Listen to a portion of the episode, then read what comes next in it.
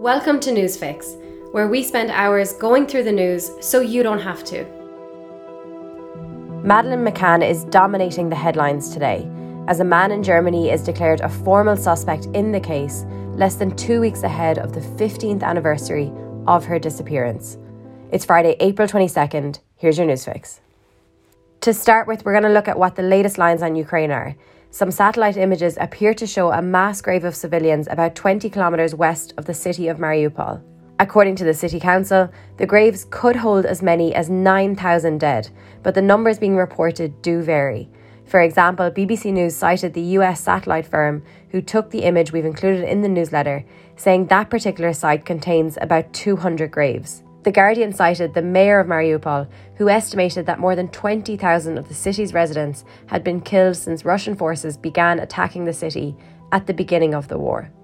In terms of the financial cost, according to the World Bank, roughly $60 billion worth of damage has been caused to buildings and infrastructure so far across the country. Now, as we already mentioned, a German man has been named as a formal suspect in the 2007 disappearance of Madeleine McCann. As RT News noted, the 44 year old, known as Christian B., was investigated by authorities in 2020 in relation to the case. May 3rd will mark 15 years since her disappearance, and as the Irish Times noted, it is the first time Portuguese prosecutors have identified an official suspect in the case since her parents were cleared by authorities. It's really worth noting here that BBC News pointed out that in Portuguese law, after 15 years, it would no longer be possible to declare someone a person of interest beyond this date. The article added, declaring someone a person of interest is a necessary step to any criminal charges. It's a story that, of course, we're going to keep a very close eye on. In terms of what's happening today, British Prime Minister Boris Johnson is in India and will meet Prime Minister Modi later.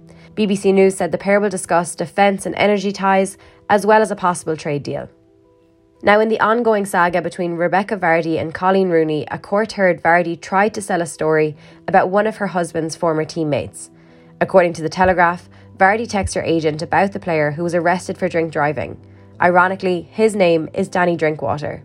Remember that Colleen Rooney famously accused Rebekah Vardy's account in 2019 of being behind leaked stories about her in the press. Vardy denies the allegations and is suing Rooney for libel. Remember that the full trial will begin on May 9th and is expected to last seven days. In Twitter trends, hashtag Mike Tyson is trending. Why? Well, because video appears to show the boxer repeatedly punching a fellow passenger who his representatives described as aggressive. Tyson's representatives, in a statement, said, Unfortunately, Mr. Tyson had an incident on a flight with an aggressive passenger who began harassing him and threw a bottle of water at him while he was in his seat. We've included a link to the video in today's newsletter. And don't forget, there's a highly consequential French presidential election this weekend where President Macron is seeking a second term in office and is once again battling for votes against Marine Le Pen. RT News actually published a really helpful piece all about the election. It's the most interesting and informative we've come across so far, and we've linked to it in today's newsletter. For a taster of the piece, RT News says the French presidential election is a two round election with voting taking place on two Sundays, two weeks apart. Should a candidate win an outright majority, more than 50% in round one, they would automatically become president. But that's never happened since the system was introduced in 1962.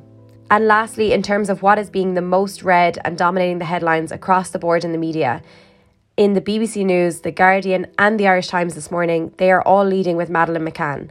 Whereas the Financial Times is talking about Musk uh, unveiling a $46.5 billion package to fund the Twitter bid, and Al Jazeera is leading with the images suggesting mass graves near Mariupol. That's today's fix. Have a great day.